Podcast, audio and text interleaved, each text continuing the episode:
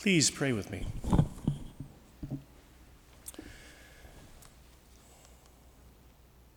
Loving God, as we trod in the footsteps of Jesus, Peter, James, and John, would you help us to walk in the light that we might notice the dewdrops of mercy shining bright, and that the words of our mouths and the meditations of all our hearts may be truly acceptable in your sight.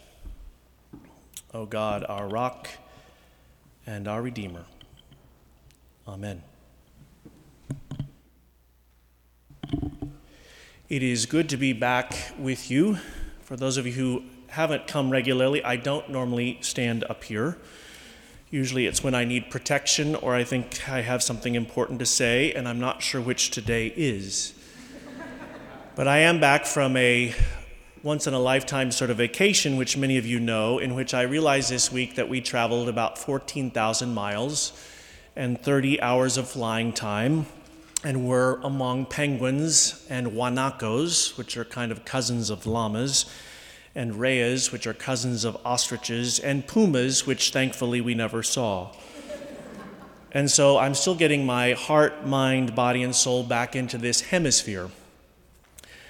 We went all the way around the very tip of South America, and it was an amazing journey. And I'm grateful to all of you for affording me a sort of vacation in which to experience all of that.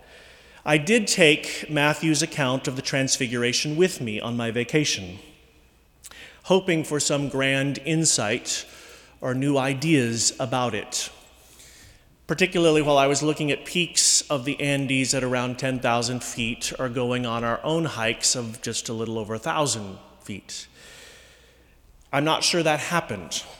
I actually took the story in Spanish to our archaeologist guide who specializes in discovering things at 20,000 feet. And we went over the story together, which, not surprisingly, for a woman who has scaled the heights of hundreds, literally hundreds of high peaks, this was her favorite passage. I'll share with you some of the same ideas she had later in the sermon, but still, this story stayed with me as if there's anything I could say about it. And when I turned to other preachers, both in writing and in discussion this week, I realized that this is a story that stands on its own and it defies interpretation. Now, we Protestants like to explain everything and anything, and if we can't, it must not be worthwhile for the faith. That tends to be how we operate. And we 21st century rational folks have trouble processing a luminous, numinous experience like this one in how we might apply it to daily life. It's as if, as one preacher suggests, we want to take a story like this as if it's a suitcase and unpack it and decode it and decipher it and then be able to fold up the contents and put them away in a drawer so that we never have to go through that work again and just pull it out whenever we need it and say, oh, yes, that's what this story is about. My guess is if this were a story from any other sacred mountain tradition, say of the Aztecs or the Greeks or the Mapuche people of South America, we might just say, oh, it's an interesting tale about a mysterious experience and leave it at that. But there is some of us, there's something about how we want to kind of sap it or take out of it its meaning. So, for those of you who need that, here is a little thumbnail sketch. At the center of this story are Jesus, Moses, and Elijah. And the people who are watching are Peter, James, and John. And then, of course, there are all of us watching all of them, in this case through the lens of the Gospel of Matthew.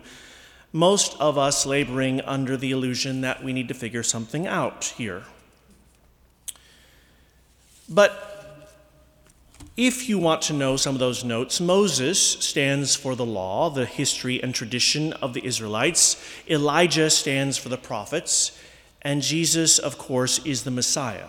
And by this voice singling out Jesus as my son, my beloved, just as happened during his baptism, God is setting the good news of Jesus over the law and the prophets and saying very clearly, Listen to him this disembodied voice from the cloud. There are perhaps two auxiliary meanings to this story. One about how it's better to keep your mouth shut in the presence of the holy than to blurt out things like Peter does, who wants to stay here and build some tents. And the second auxiliary meaning is how the purpose of such mountaintop experiences may simply be to strengthen us to be able to climb back down into the shadow, the valley of the shadow of death, where our real work is often done. I may have been looking too hard in the high peaks of the Andes. Mount Tabor in Israel, just outside Nazareth, is a mere 1,800 feet, not even quite as tall as Mount Monadnock in New Hampshire. And yet, that is the hike they went on, probably for about 45 minutes, Peter, James, and John not knowing where it was going. For those of you who like to hike, or maybe it's been a while since you've hiked, or perhaps you've never hiked, let me give a reminder to us how it often goes. Those of us who like to prepare for anything usually have a little knapsack on in which we keep some sort of mix of trail mix or sunglasses, sunscreen, some water, maybe some layers to take off or to put on. If you're like me, you pack a small portable kite because you never know when a good wind will be up there. And you can surprise and bemuse your travel companions with that. As you go along, if you've never been on this particular hike, you may wonder just how long is this going to take, particularly if you haven't hiked in a while. Will we encounter any wildlife? On the hikes I was just on, I was accompanied by several people from across the United States, one of whom was a 61 year old retiree who has been a hard charging businessman all his life and is now trying to figure out what to do with the rest of his life. He and I both enjoyed being at the front of the group. One woman in her 60s, who was a great hiker, said she would like to be in front for a while, to which I said, Please, sure, go ahead. She tried up for about two minutes and she said, I don't want to encounter any pumas. And so she backed up to the end of the line. In fact, we did see the leftovers of pumas' dinners and breakfasts on our hikes bones and sheepskins and skulls, reminding us that a hike is never without its risks. Sometimes the view, or oftentimes the view, is obscured, and you wonder what the view is going to be like once you get to the top. You get little glimpses along the way through the branches, through openings, each one giving you some hope of what you might account- encounter.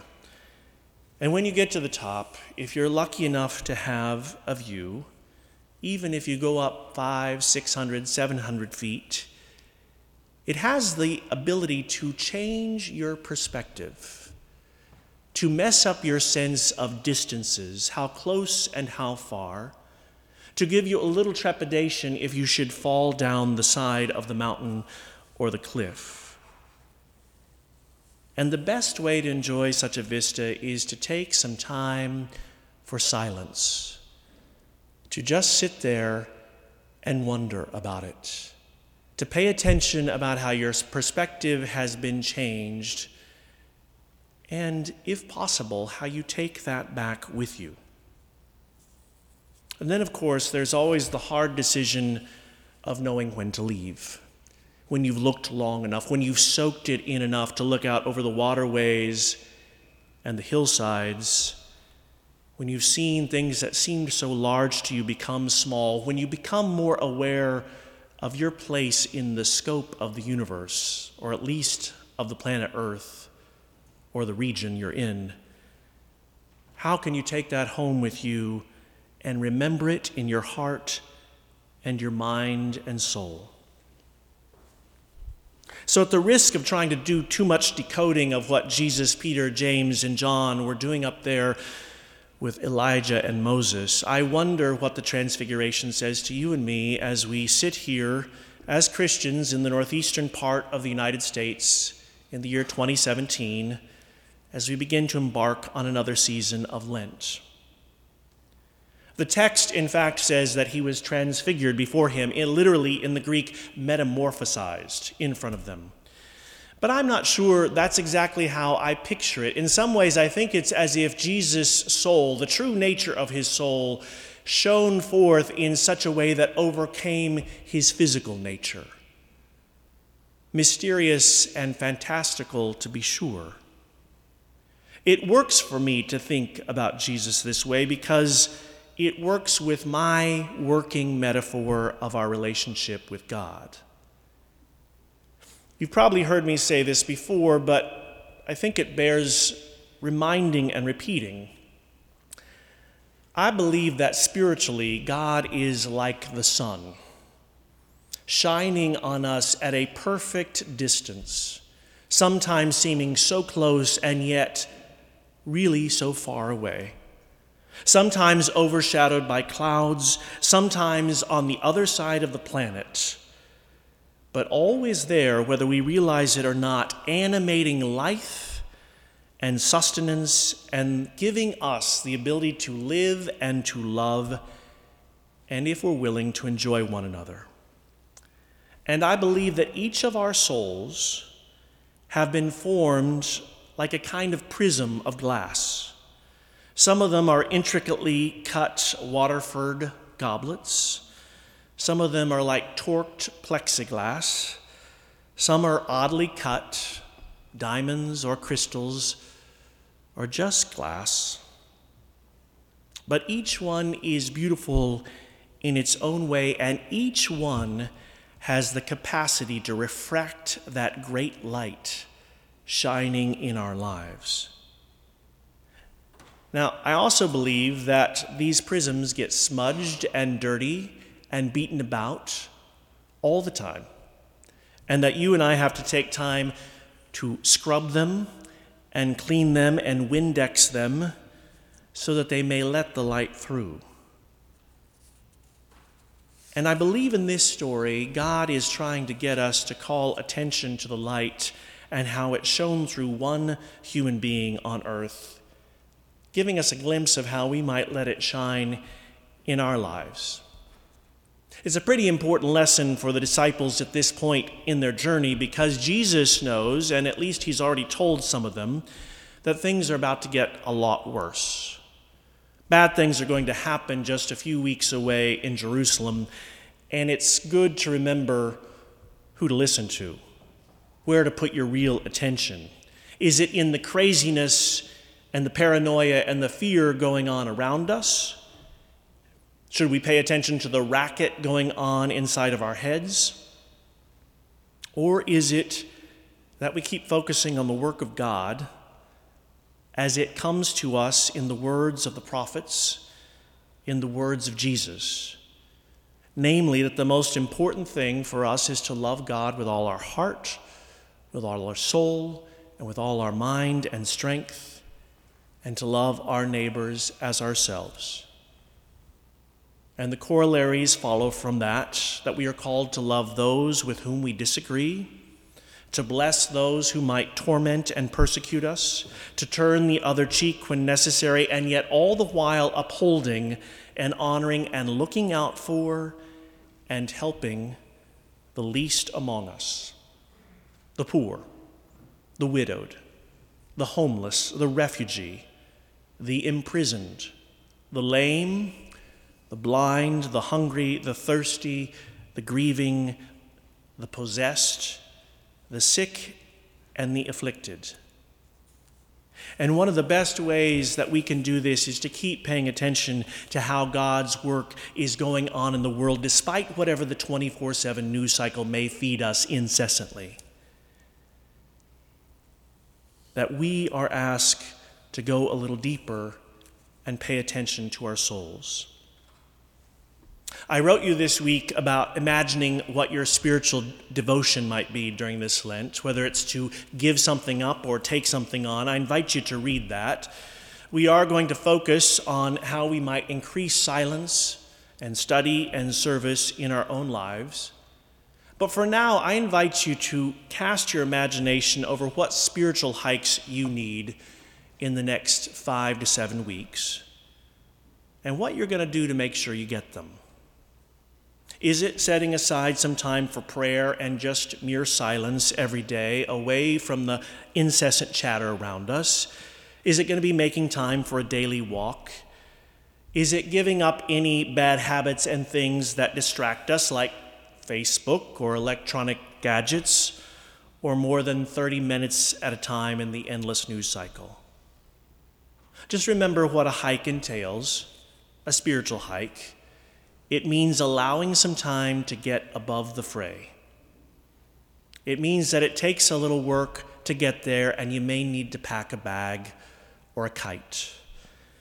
That it's important once you reach a viewpoint to take time to savor the view, to see what it tells you about your own place in the world, about the relative distance between here and there, between God and you and to remember to bring some of that down the mountain with you. And like the disciples, we don't necessarily even have to tell anyone about it. But we should be willing to let it change us, to transfigure our souls, to metamorphosize us. Because that, my friends, is the kind of spiritual light that we need all the time to nurture and sustain us, to allow us to live freely into life and to love, to tune in to what is most essential, most eternal, and most sustaining. Because it, without it, I believe we're just nothing than a bunch of busy people running in circles. And God, I believe, wants so much more than that for us to let the light in wherever we can find it. Amen.